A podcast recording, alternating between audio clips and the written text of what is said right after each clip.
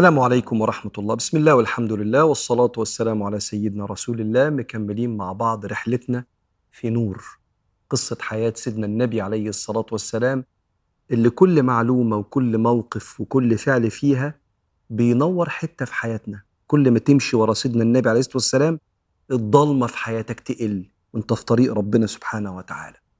والنهاردة هبدأ مع حضراتكم أسعد لحظات البشرية على الإطلاق.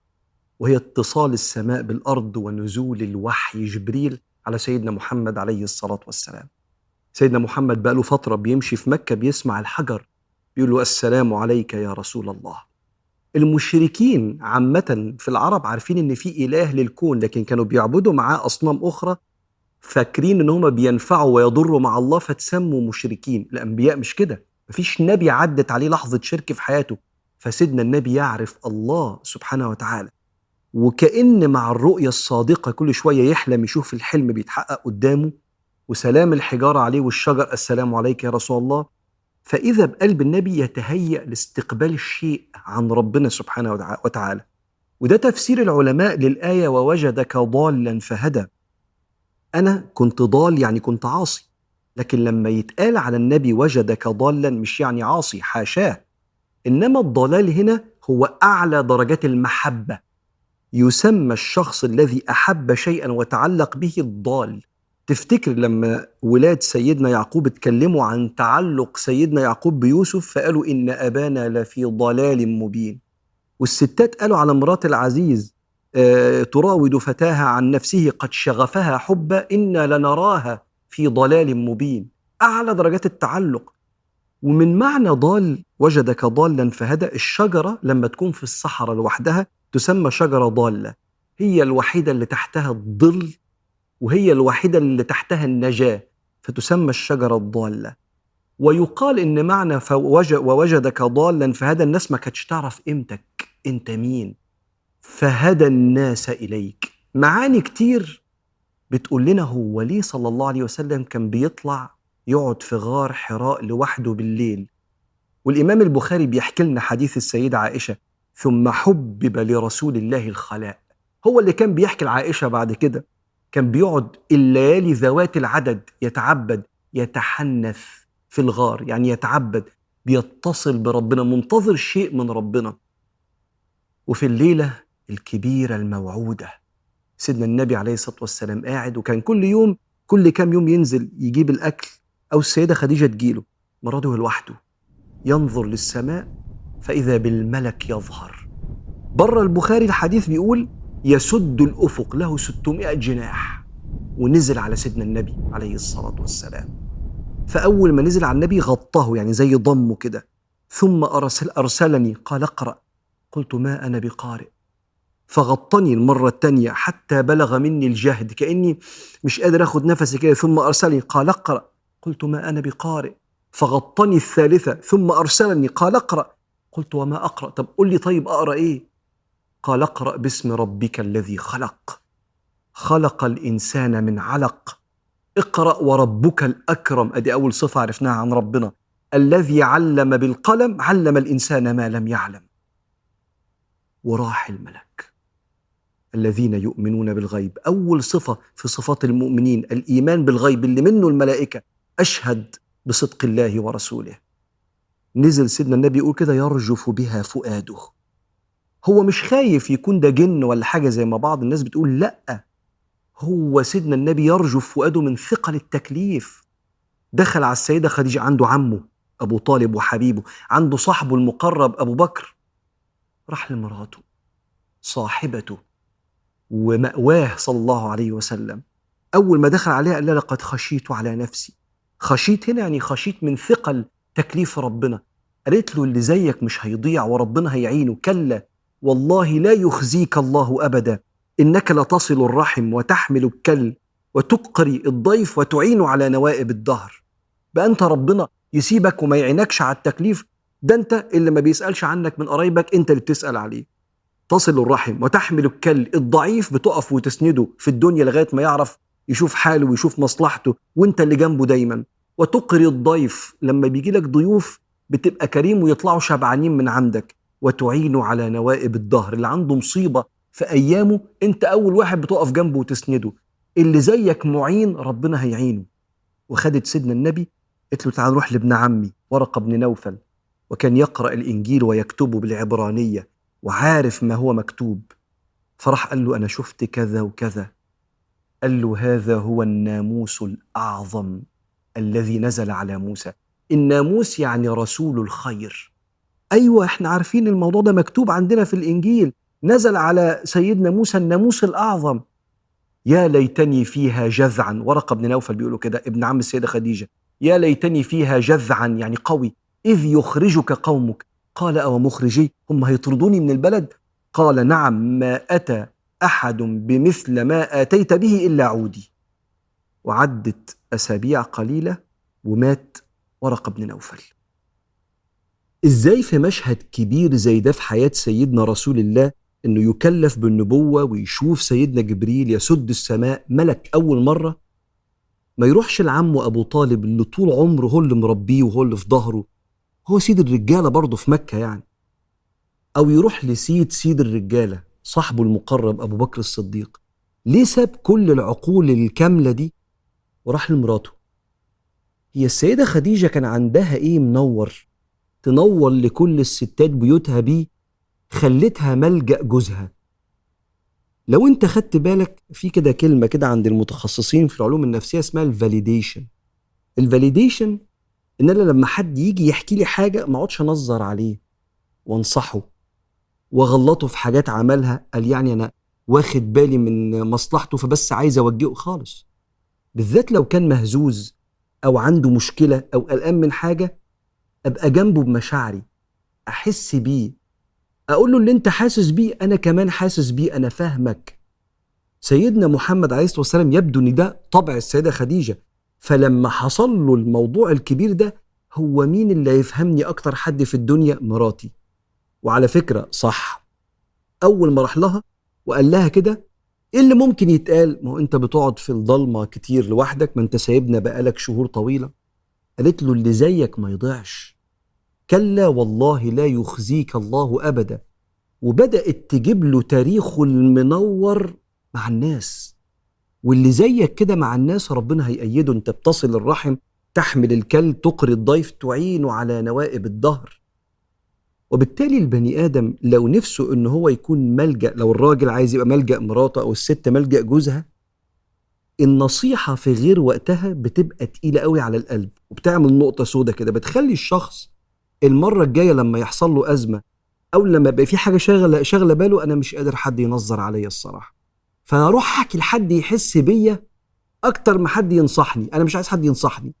أنا عايز أفضفض وتسمعني وتطمني وبعدين نبقى نتناصح بعد كده. لأن البني آدم في كتير من الأوقات بينسى المعلومات ويفتكر الشعور اللي أنت اديتهوله وده اللي عملته ستنا خديجة. وبعدين بقت جزء على طول من الحركة للأمام جزء من الحل. تعالى معايا نروح لابن عمي ده مثقف في موضوع الوحي وقارئ نسأله إيه اللي ممكن يتعمل الخطوة اللي جاية. فعلا السيدة خديجة نور لكل ست ونور حتى لكل راجل يتعلم من أخلاقها.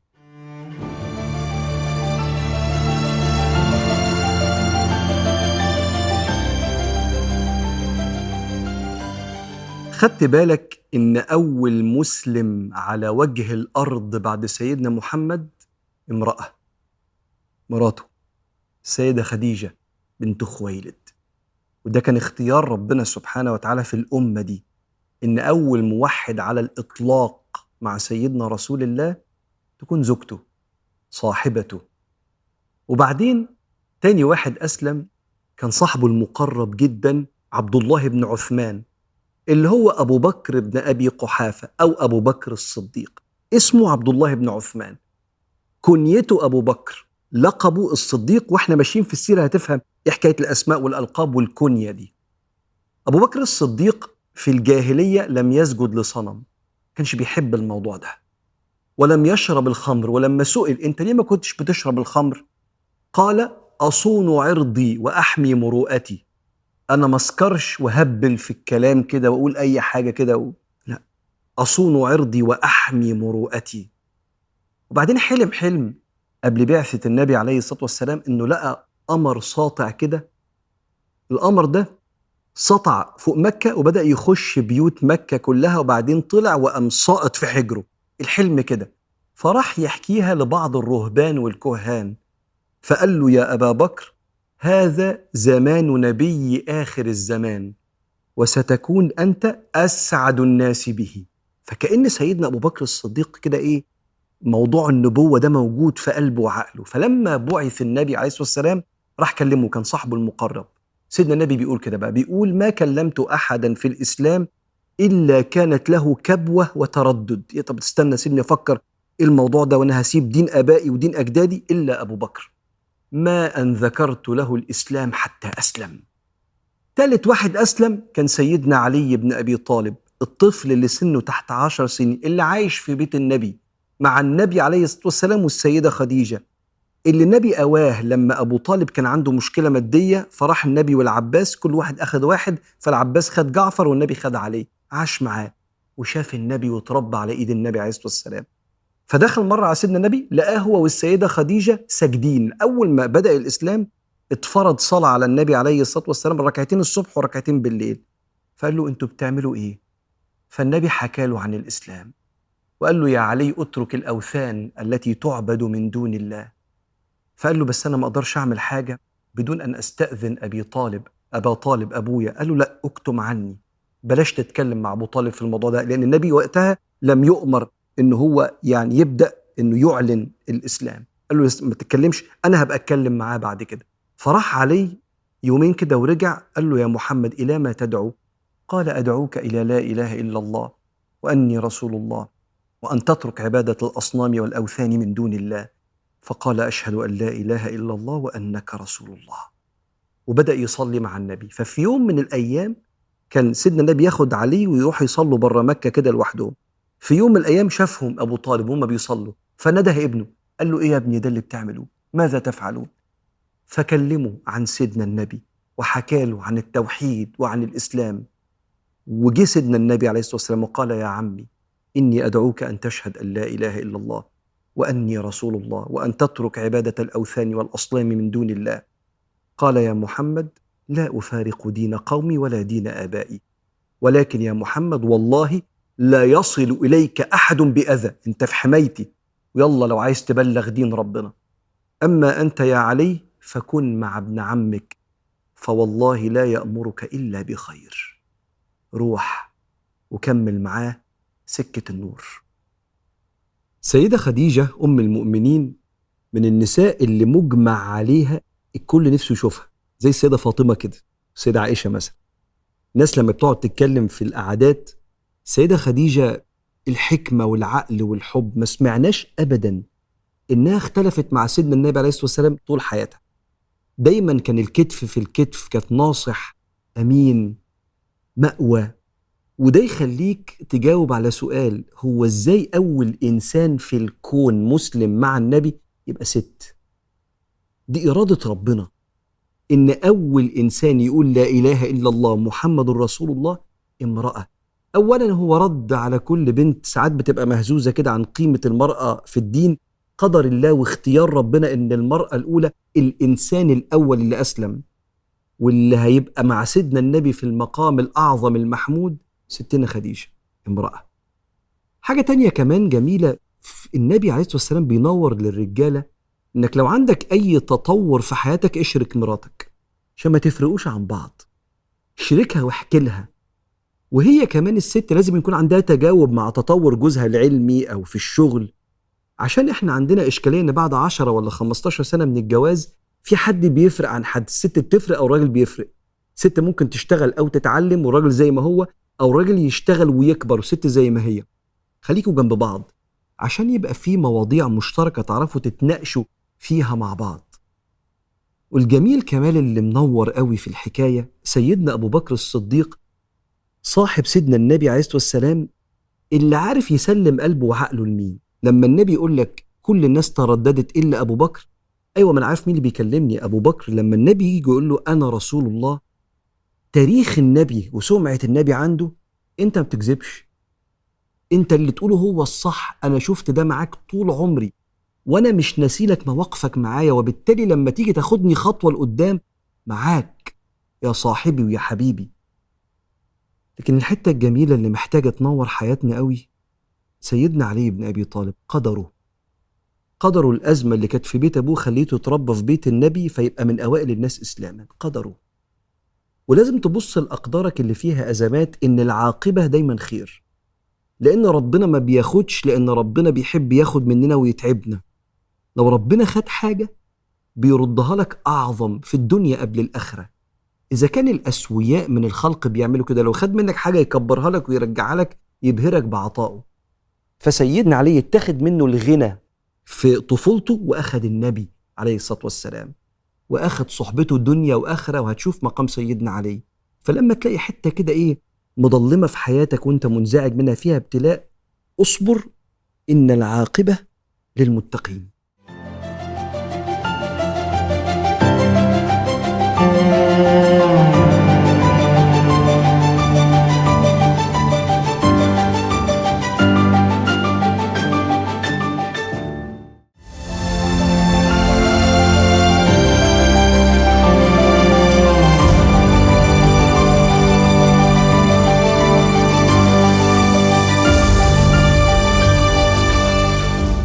أسلم سيدنا أبو بكر الصديق بدون تردد لحظة وآمن مع صاحبه صلى الله عليه وسلم. لكن الشيء العجيب اللي ما ينساهوش النبي أبدا إن أبو بكر راح ورجع معاه خمسة. كأنه حس بواجبه تجاه صاحبه عليه الصلاة والسلام. هو أنا ساعدك إزاي وأنصرك إزاي؟ ويبدو أن أبو بكر الصديق من حلاوة سمعته الناس كانت بتثق فيه جدا. فراح ورجع بخمسة من العشرة المبشرين بالجنة. أسلموا على أيديه. عثمان بن عفان الزبير بن العوام طلحة بن عبيد الله عبد الرحمن بن عوف سعد بن أبي وقاص. خمسة من العشرة المبشرين بالجنة أسلموا على إيد ثاني اثنين اللي هو سيدنا أبو بكر صاحب سيدنا النبي عليه الصلاة والسلام. وكأن سيدنا النبي بدأت دعوته بدفعة كبيرة جدا من صاحبه. طبعا بتوفيق من ربنا سبحانه وتعالى. وده هيخليك بعد سنين طويلة تفهم ليه سيدنا النبي قال ما منكم من أحد له علي يد إلا كافأته بها إلا أبو بكر. له علي يد يجزيه الله بها. معرفش أشكرك يا أبو بكر. عشان الرحلة بدأت بالهمة دي بدأت بالسند والدعم ده. وخليك معايا بقى واتفرج على كتف سيدنا أبو بكر. إزاي؟ في كتف النبي في كل مشهد. ومرة سيدنا النبي عليه الصلاة والسلام بره مكة كده وهو وأبو بكر بيعبدوا ربنا سبحانه وتعالى في الخفاء ومع بداية الدعوة السرية وكلام النبي مع أعداد قليلة وبداية طلعان كده سمعة إن في حد بيدعي النبوة فناس تقول ده شاعر ده كاهن ده ساحر مجنون.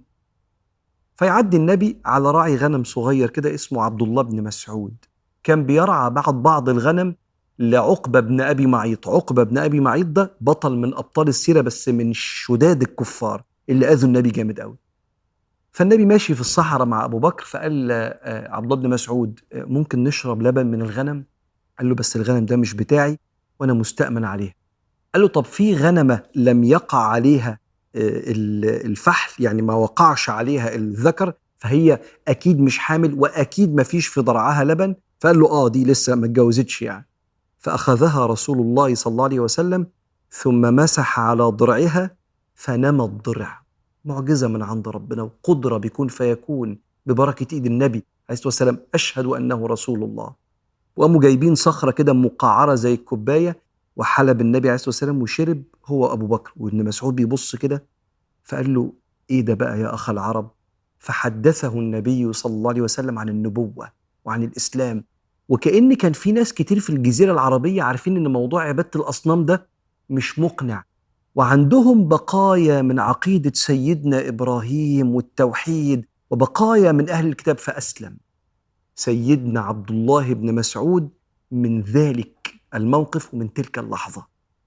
لكن في مشهد مش قادر أعديه وهو مش مشهور خالص في سيرة النبي عليه الصلاة والسلام.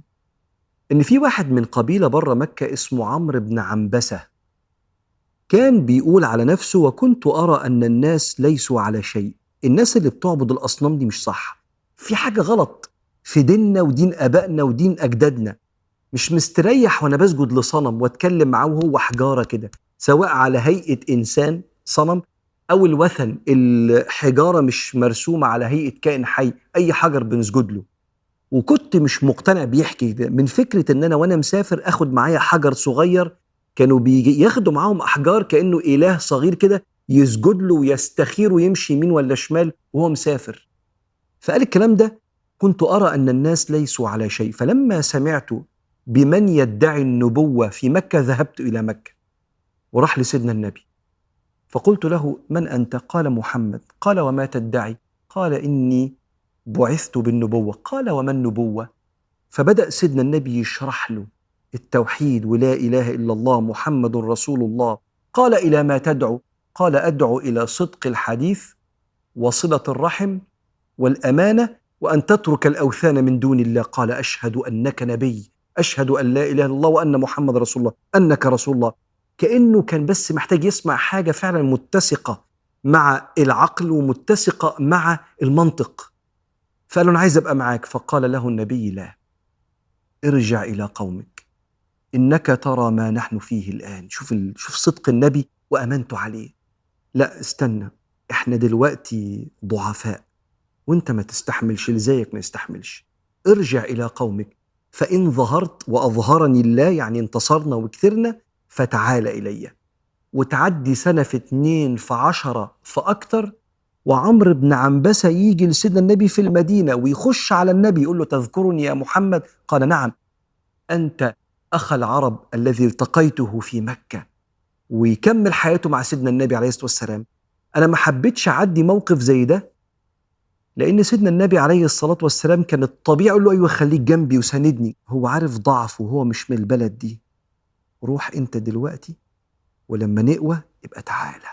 الصادق الأمين صلى الله عليه وسلم. أنا المشهد ده من كتر ما هو عظيم ساعات ما بعرفش أتخيله. إن سيدنا محمد عليه الصلاة والسلام يدعو أبو بكر الصديق إلى الله فيسلم من غير تردد ويغيب يرجع له بخمسة من أعظم من عرفتهم البشرية خمسة من العشرة المبشرين بالجنة. زبير بن العوام طلحة بن عبيد الله سعد بن أبي وقاص أبو عبيدة بن الجراح عبد الرحمن بن عوف. كل واحد في دول أمة لوحده. هم لو عشرة مبشرين بالجنة خمسة أسلموا على إيد سيدنا أبو بكر الصديق. عايزك بس تتخيل معايا الميزان يوم القيامة. سيدنا رسول الله عليه الصلاة والسلام بيقول لك لأن يهدي الله بك رجلا واحدا رجل أي حد. بعد كده بعد ما اهتدى كان هدى الناس ولا ما هداهمش؟ كان بيصلي كتير ولا لأ؟ مجرد إن حد يعرف ربنا عن طريقك لأن يهدي الله بك رجلا واحدا خير لك من الدنيا وما عليها. ما بالك اللي اهتدى ده؟ خمسة من العشرة المبشرين بالجنة. أول حاجة سيدنا أبو بكر الصديق دايما بيفكر إزاي يبقى جزء من العون جزء من الحل عمره ما كان حمل إنما دايما بيزق لقدام بيساعد. تاني حاجة مش محتاج توصية بيفكر ويتحرك. تالت حاجة ما تاخدش كلامي ده وتقولي طب أنا بعد الحلقة دي هقعد أكلم الناس عن ربنا وهقعد أقول لهم يصلوا. استنى صح. اعمل كده بس مش بس كده. انت ممكن تهدي انسان للصلاة ربنا يتقبل يا ثقل ميزان حسناتك. بس انت ممكن تهدي انسان انه يعرف يشتغل كويس. وتفهمه الصنعة بتتعمل إزاي. فيكسب لقمة عيشه من وراك في حياته تستقر. فيعرف يعبد ربنا. انت ممكن تبطل عادة سيئة في البيت فالبيت كله يبطل. بطل زعيق. بطل تكشير. بطل انك تستنى ان الأول اللي قدامك يقولك صباح الخير ابدأ انت. رجع الضحكة للبيت بعد المشاكل اللي كانت فيه. اعمل الحاجات دي. بالمناسبة هو ده الدين اللي بيتقل موازين حسنات الناس في الدنيا وفي الآخرة. آه عايزين ندعو بعض لشعائر دينية هي فرائض. دي أهم حاجة أنا عارف. بس ما تقصرش الموضوع على كده لأنك في وقت من الأوقات ربنا هيفتح عليك إنك عندك أفكار لمشاريع بسيطة الناس تكسب منها لقمة عيش في حياتها تستقر فتحب ربنا فتعيش حمدا لربنا بسببك مع إنك ما علمتوش آية في القرآن إنما علمته إزاي يشق طريقه ويكسب رزقه. فخليك زي سيدنا أبو بكر الصديق اللي في آخر حياة النبي عليه الصلاة والسلام قال كل واحد فيكم لي علي فضل أنا شكرته في الدنيا إلا أبو بكر له علي يد يعني فضل يجزيه الله به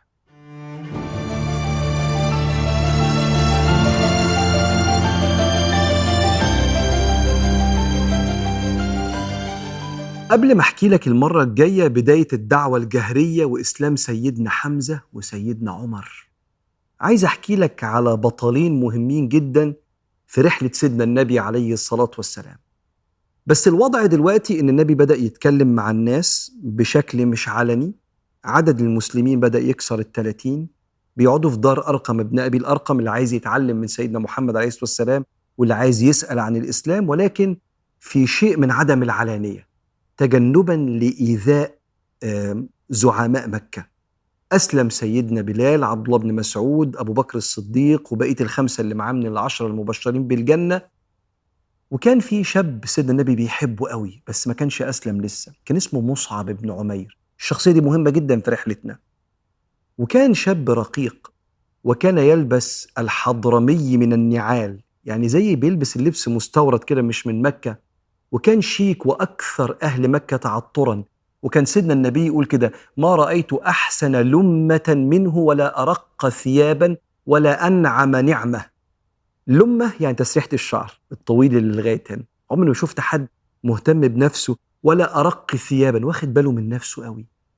وبعدين بلغ سيدنا مصعب بن عمير إن سيدنا النبي بيدعو للإسلام فراح قعد معاه فرق رقة شديدة لدعوة سيدنا النبي. ولنفس النبي الجميله اللي فيها احتواء للجميع. فأسلم سيدنا مصعب بن عمير. امسك سيدنا مصعب ده وخليه دايما في بالك عشان ده مكمل الرحلة معانا لسه طويل وليه أثر كبير جدا في الإسلام. التاني اللي أسلم قصته حلوة قوي. أبو ذر الغفاري من قبيلة ضخمة بره مكة اسمها غفار. كان يعرف ربنا وموحد لربنا قبل ما يقابل النبي بثلاث سنين. قلت لك العرب منهم المشركين اللي بيعبدوا الأصنام بس عارفين إن في إله. ولئن سألتهم من خلق السماوات والأرض ليقولن الله. فعارفين إن في إله بس مشركين بعبادة أصنام. ده ما كانش مشرك. كان موحد بس مش عارف يعبد ربنا إزاي. وكان يقرأوا في الكتب اللي موجودة كتب أهل الكتاب إن ده زمن النبي. فعرف إن في حد بيتنبأ يعني بيقول على نفسه نبي في مكة. فراح بيقول دخلت مكة كده بالليل فتضعفت رجلا. يعني شفت واحد ضعيف كده عشان ما يضربنيش. فقلت له فين الراجل الذي يدعي النبوة؟ قال فصاح بأعلى صوته الصابئ الصابئ. الصابئ يعني اللي غير دينه. فبيقول يعني تعالوا ده في واحد بيدور على الدين الجديد الصابئ الصابئ. فقاموا علي بكل عظم وحجر. قعدوا يضربوني بالعظم اللي في إيديهم وبالحجارة حتى كأني نصب أحمر كأني تمثال أحمر من الدم. جريت منهم ونزلت في بير زمزم. قعدت قد إيه يا سيدنا أبو ذر؟ 30 يوم. ليس لي طعام إلا ماء زمزم. حتى تكسرت عكن بطني. يعني بقى عندي فاتس عندي شحم في بطني وتخنت قوي. في يوم من الأيام طلعت بالليل كده من البير. لأن البير زمزم كان شكله مختلف عن دلوقتي. كان بير لتحت كده. فلقيت مفيش حد عند الكعبة إلا ستتين بيطوفوا حوالين الكعبة وبيسجدوا لصنمين اسمهم إساف ونائلة ودول صنمين ذكر وأنثى عندنا فمن كتر غيظه من الأصنام قال أنكح أحدهما الآخر ما تتجوزوهم لبعض وتخلصونا فطلعوا يجروا الستتين دول بيصرخوا الصابئ الصابئ في حد يقول كده على الآلهة في دخلت مين؟ دخلت سيدنا النبي عليه الصلاة والسلام وأبو بكر الصديق فين الصابئ ده؟ فين الصابئ؟ فرأوا لقوا أبو ذر فدخل عليه النبي عليه الصلاة والسلام قال له أنت بتقول إيه؟ قال إيه إساف ونائلة دول اللي بيسجدوا لهم دول؟ ما يجوزوهم لبعض. قال له أنت منين؟ قال من غفار. ويبدو أن غفار كان في بينها مناوشات بينها وبين قريش فوضع النبي يده صلى الله عليه وسلم على رأسه. فطمنوا سيدنا أبو ذر إن هو جاي بيدور عليه. وسألوا عن الإسلام. وعرض النبي عليه الصلاة والسلام عليه الإسلام. وأسلم. والنبي سأله أنت كنت فين؟ بقالك قد إيه في مكة؟ قال له بقالي 30 يوم ما بعملش حاجة غير إني بشرب من زمزم بعد ما ضربوني. قال نعم إنها طعام طعم وشفاء سقم يعني تكفي وتشبع وكمان هي شفاء من الأمراض. وأسلم سيدنا أبو ذر الغفاري وهو شخصية مكملة معانا في رحلة سيدنا النبي عليه الصلاة والسلام. بيأثر فيا جدا إسلام سيدنا مصعب بن عمير وبقيت قصة حياته كمان. عايز أقول حاجة لكل الناس الأغنياء اللي شكلهم حلو اللي عربياتهم حلوة وبيوتهم حلوة وشكلهم بيلمع وجذاب للعيون والقلوب. سيدنا مصعب بن عمير دي كانت حياته. هو فعلا كان شكله حلو جدا وسيدنا النبي نفسه كان يقول ما شفتش أحلى منه لا في شعره ولا في لبسه ويقولوا إن هو بيلبس اللبس المستورد من بره النعال الحضرمية اللي من بره مكة يبدو إن هو كان مترف. مش كل المترفين غافلين. في كتير من الناس اللي ربنا موسع عليها كل ما ربنا يديله كل ما يشعر بالامتنان تجاه ربنا يبقى مش عارف إزاي يشكر ربنا. فيبان عليه ده في طريقته المتواضعة واهتمامه بصلواته واحترامه للغلابة والفقراء وسعيه في عمل الخير. وطيبة قلبه وهو بيتكلم مع الناس كده مش لازم دايما العز يبان عليه في إن هو يعني إيه بيقول لك أنا مميز عنك خد بالك إحنا مش زي بعض. إنما تلاقيه بيجتهد إنه خيره يبان على اللي حواليه. وإنت لو شكلك حلو أو إنت شكلك حلو أو راكب عربية حلوة وساكن في مكان حلو إنت جذاب جدا. الناس بتتمنى حياتك. فلما تشوف إن لما الناس تشوف حياتك وتلاقيك مختار ربنا تبقى بتركن عربيتك الحلوة قدام الجامع ونازل تصلي ولا في وسط الشط الحلو اللي انت في القرية العظيمة اللي في الساحل مش عارف إيه قايم كده تصلي العصر. انت الدنيا ما خدتكش من ربنا. كأنك بتبعت رسالة بتصالح قلوب الناس اللي الدنيا خطفتها من ربنا. لا أنا ينفع أبقى قريب لربنا ومستمتع بحاجات في الدنيا بس يا رب طبعا تبقى المتعة دي كلها حلال. لكن لما البني آدم بيبقى ربنا موسع عليه وشكله حلو وعربيته حلوة وسكنه حلو وبيته حلو. وعايش بعيد عن ربنا وده باين قوي بيبقى ال style ده جذاب لكتير مننا لأنها متعة حاضرة متعة بتحصل دلوقتي. فأنا عايز أبقى كده. فخد بالك لو ربنا وسع عليك عليك مسؤولية اولا تشكر ربنا عشان نفسك ثانيا اوعى تخطف قلوب الناس في lifestyle يبعدهم عن ربنا وتبقى بتعلن بده. إنما يبقى وصل رسالة زي مصعب كده اللي هيكمل حياته كتفه في ظهر النبي عليه الصلاة والسلام في دعوته لغاية ما في الآخر هيموت شهيد. إنا أوحينا إليك كما أوحينا إلى نوح والنبيين من بعده وأوحينا إلى إبراهيم وإسماعيل وإسحاق ويعقوب والأسباط والأسباط وعيسى وأيوب ويونس وهارون وسليمان وآتينا داود زبورا ورسلا قد قصصناهم عليك من قبل ورسلا لم نقصصهم عليك. ورسلا لم نقصصهم عليك. وكلم الله موسى تكليما. رسلا مبشرين ومنذرين لئلا يكون للناس على الله حجة بعد الرسل. وكان الله عزيزا حكيما. لكن الله يشهد بما أنزل إليك. أنزله بعلمه والملائكة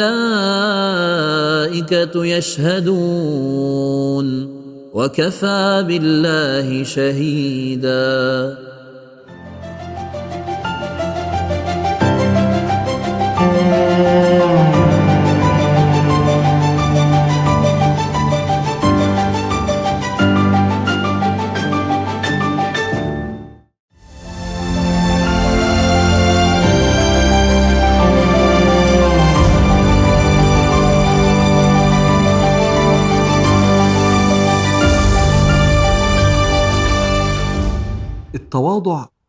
خلق البني آدم اللي شايف كل الناس كبار.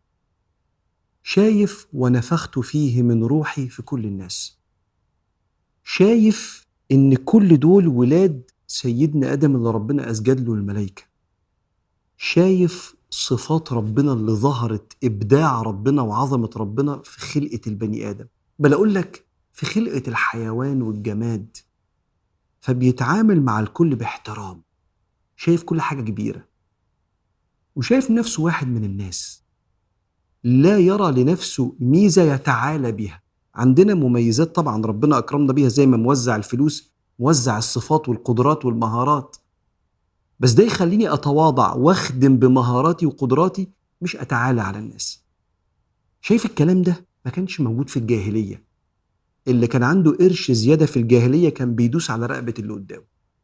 كنا بيحكي سيدنا جعفر بن أبي طالب كنا قوما أهل جاهلية نعبد الأوثان نسيء الجوار يأكل القوي منا الضعيف. فجه سيدنا النبي شافه النبي اللي بيكلم ربنا اللي طلع شاف ربنا في الإسراء والمعراج النبي اللي بيكلم سيدنا جبريل اللي بينزل عليه القرآن بيتعامل كده حبوه جدا لما شافوه متواضع. يحكي لنا سيدنا عبد الله بن مسعود إن في واحد دخل على سيدنا النبي بيترعش. يمكن الراجل ده جاي متصور إنه داخل على ملك فبقى إيه هيترعش أحسن يغلط في الكلام ولا حاجة. أو هيبه النبي خلته يترعش فخامه النبي فقال له هون عليك. النبي قال له كده هون عليك. إنما أنا ابن امرأة كانت تأكل القديد بمكة. شوف النبي قال له إيه؟ مش هون عليك إحنا أصحاب وإخوات. ده أنا أمي كانت بتاكل لحمة رخيصة جدا في مكة. القديد بيقولوا اللحمة اللي بتحط فيها ملح عشان تحفظها تشبه البسطرمة لحمة بسيطة قوي يعني. فإحنا كنا ناس بسطة يعني. فما فيش حاجة مش مستاهل تعمل في نفسك كده. شفت قالها له إزاي؟ سيدنا جعفر ابن أبي طالب عم النبي عنده عبد الله بن جعفر ابنه طفل صغير. بيحكي لما كبر المرة النبي راجع من سفر غزوة. أنت عارف النبي العظماء عموما بيبقى الحصان بتاعه مختلف والجمل بتاعه مختلف شكل السرج بتاعه والحتة اللي قاعد عليها المتاع بتاع الحصان حسب قيمة وفخامة الملك. النبي مش كده خالص النبي أخذ وراه في السيرة 45 واحد. مش ركبهم 45 واحد يعني 45 واحد يحكي إن مرة النبي كان ماشي راكب على الحصان بتاعه لاني ماشي قال لي اركب. ابن عباس وفلان وفلان. 45 واحد. منهم عبد الله بن جعفر. يقول النبي راجع وداخل المدينة كده فجريت عليه. فخدني حطني قدامه. حملني بين يديه. ثم جاء الحسين ابن فاطمة يجري على النبي جده عشان يسلم عليه. فأردفه ام حطه وراه. ودخلنا نحن الثلاثة المدينة على البعير.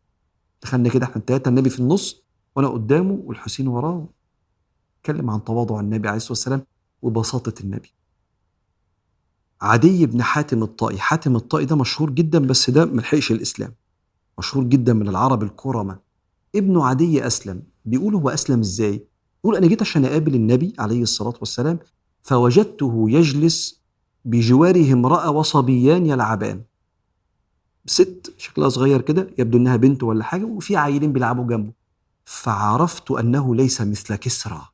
ده مش زي كسرى ملك الفرس ده قاعد على الأرض كده والعيال الصغيرة بتلعب وبنته قاعدة جنبه. قال فسلمت عليه وقلت أنا عدي بن حاتم الطائي فقال هلم إلى البيت ده أنت معروف وأبوك راجل كريم وما اتفضل تعال نروح البيت. فلما ذهبنا إلى البيت في الطريق جاءته امرأة ضعيفة كبيرة في السن فطلبت منه حاجة فجلس يكلمها على جانب الطريق ساعة ما تركها حتى انقضت حاجتها. فقلت والله ما هذا بملك. ست غلبانة تقول له بس حضرتك كنت عايزة يقف ساعة يكلمها؟ ده مش شغل ملوك خالص. فلما دخلنا بيته كانت هناك وسادة حشوها ليف فأعطاها لي فقال اجلس. قلت بل اجلس أنت يا رسول الله عليها. قال لا بل أنت. فجلست عليها وجلس رسول الله على الأرض صلى الله عليه وآله وسلم. هم فاهمين إن النفس دي كبيرة قوي. اللي يكبرك ويديك قيمتك معناه إنه واثق في نفسه. لأن التواضع ما بيخرجش من اللي حاسس بالنقص. التواضع بيخرج من اللي حاسس إن ربنا أكرمه وأكرم الناس. فمقدر نفسه عشان ربنا خلقه واداله المميزات بس مقدر الناس قوي. فهم عرفوه متواضع فأحبوه. وهحكي لك قصة بس خدناها من كتب الفقه. والعلماء بيحكوها في كتب الفقه خدنا منها معنى تواضع رهيب لسيدنا النبي. إن ستنا أم قيس بنت محصن الأسدية جابت لسيدنا النبي ابنها الرضيع فأجلسه في حجره فبال الصبي فدعا النبي صلى الله عليه وسلم بماء فنضحه على البول بتاع الطفل الرضيع ولم يغسله. غير الأحكام الفقهية اللي اتخذت خدت بالك؟ جايبة له ابنها فعمل تواليت بال في حجر النبي عليه الصلاة والسلام. مفيش أي حاجة خالص. شوية مية الدنيا جميلة وبسيطة وهادية. وكانوا بيخافوا على زعله مش بيخافوا من بطشه لأنه كان متواضع شافوا مستوى من العظمة مع البساطة ما تشافش قبل كده فعرفوه متواضعا فأحبوه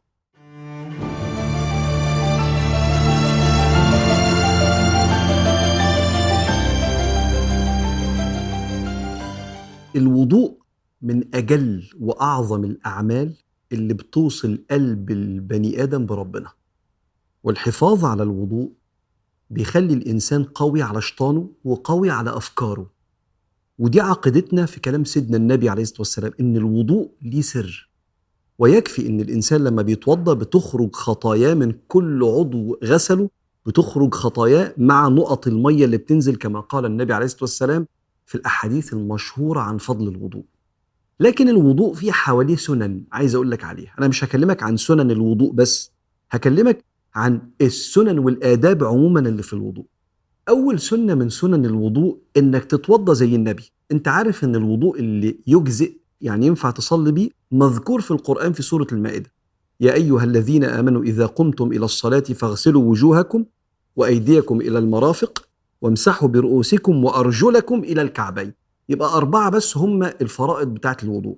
لكن سيدنا النبي عليه الصلاة والسلام قال من توضأ نحو وضوئي هذا غفر له ما تقدم من ذنبه. هو سيدنا النبي في صحيح مسلم قال كده الوضوء بيغفر الذنوب. طب النبي كان بيتوضأ إزاي؟ ودي أول سنة من سنن الوضوء إنك أنت تتوضأ على سنة النبي عليه الصلاة والسلام.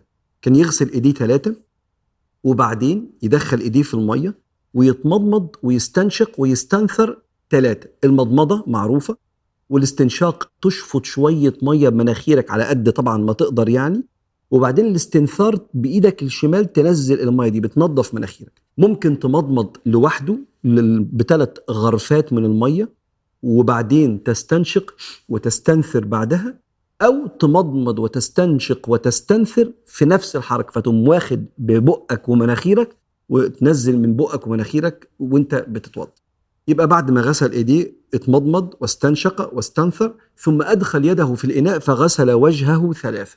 أو للشعر هنا لغاية الدقن ومن الودن للودن. ثم أدخل يده في الإناء فغسل يده إلى المرفقين ثلاثة. ده إحنا بنسميه كوع بس هو اسمه في اللغة العربية المرفق. فبيغسل لغاية هنا اليمين والشمال. ثم مسح رأسه فأقبل بهما وأدبر. أنت ممكن تمسح راسك كلها أو جزء من راسك زي ما العلماء قالوا. ثم بيمسح ودانه عليه الصلاة والسلام بتبقى السبابة جوه الودن كده والإبهام ورا بينظف الودان ثم بيغسل رجليه صلى الله عليه وسلم ثلاثة ده شكل وضوء النبي اللي فيه الأجر الكامل والمغفرة. تاني سنة من سنن الوضوء إنك تعرف الوضوء سنة إمتى. يعني مثلا من سنن الوضوء إنك أنت تتوضأ قبل ما تخش تنام. وده ليه علاقة بسكينة الروح لما بتنام. وكان سيدنا أبو الدرداء يقول من نام على طهارة سجدت روحه تحت العرش. فلما تصحى تصحى وانت ساكن مطمئن قال صلى الله عليه وسلم إذا أخذ أحدكم مضجعه فليتوضأ. خش بس السرير وانت متوضي. الوقت التاني اللي سنة تبقى متوضي فيه هو قبل ما تقرأ قرآن. سنة مش فرض. أنت ينفع تقرأ قرآن من غير ما تبقى متوضي. بس الأكرم والأكثر ثوابا إنك أنت كما قال صلى الله عليه وسلم لا يمس القرآن إلا طاهر. فسنة تتوضى قبل ما تقرأ قرآن. الوقت التاني اللي سنة تبقى متوضي فيه آه إذا أراد الرجل معاودة جماع زوجته. النبي قال كده عليه الصلاة والسلام. إذا أتى أحدكم أهله يعني جامع زوجته فأراد أن يعود فليتوضأ. النبي قال كده عليه الصلاة والسلام ودي من الآداب والسنن النبوية. وبرضه مرتبط بالمسألة دي لو واحد حب ينام وهو جنب. سيدنا عمر بن الخطاب قال يا رسول الله أيرقد أحدنا وهو جنب؟ قال إذا توضأ أحدكم فليرقد. يعني لو الإنسان ما اغتسلش بعد الجماع وحب إنه ينام ويغتسل لما يصحى الأقرب لله والأقرب لسكينة روحه. والأقرب لحفظه إنه هو يبقى متوضي قبل أن ينام. ومن الأوقات اللي سنة تبقى فيها متوضي طول الوقت. إنك على قد ما تقدر تحافظ على وضوءك. وسيدنا النبي قال كده عليه الصلاة والسلام قال استقيموا ولن تحصوا. يعني مهما حاولت تبقى مستقيم أعمال الخير كتيرة على قد ما تقدر. استقيموا ولن تحصوا. لن تحصوا الاستقامة كلها. واعلموا أن خير أعمالكم الصلاة ولا يحافظ على الوضوء إلا مؤمن. فمن علامات كمال الإيمان أنك كل ما تنقض وضوءك لو قدرت أنك تحافظ على وضوءك ودي كانت وصية مهمة جدا من مشايخنا في الرحلة إلى الله أن تكون متوضي على قد ما تقدر. سنتين تانيين مرتبطين بالوضوء لكن بعد الوضوء. السنة الأولانية أنك أنت تقول الشهادتين من توضأ ثم قال أشهد أن لا إله إلا الله له لا شريك له وأشهد أن محمدا عبده ورسوله فتحت له أبواب الجنة الثمانية يدخل من ايهما شاء. اللي مواظب على ده مقامه يوم القيامة يخش من أي باب من أبواب الجنة ودي حاجة فيها عز وكرامة هنعرفها بكرة إن شاء الله. أما السنة الثانية وزي ما قلت لك اعملها ولو مرة حتى في الشهر يا سيدي مرة في العمر. إن الإنسان يصلي ركعتين بعد الوضوء.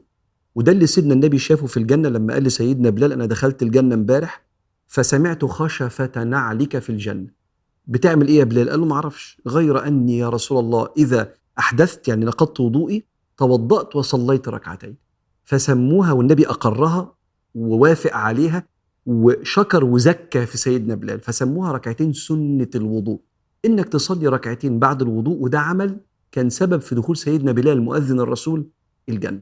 فدول تسع سنن حوالين الوضوء يا رب اللي يقدر يعملهم وربنا يقربنا أكتر من سيدنا محمد عليه الصلاة والسلام. اللهم يا ذا الجلال والإكرام صل وسلم وبارك على إمام أنبيائك وسيد رسلك سيدنا محمد وعلى آله وعلى جميع إخوانه من النبيين والمرسلين وجميع عبادك الصالحين. وارحمنا يا أرحم الراحمين. اللهم أخرجنا من مواطن الضيق إلى أوسع طريق فإنك يا مولانا نعم المولى. ونعم الرفيق.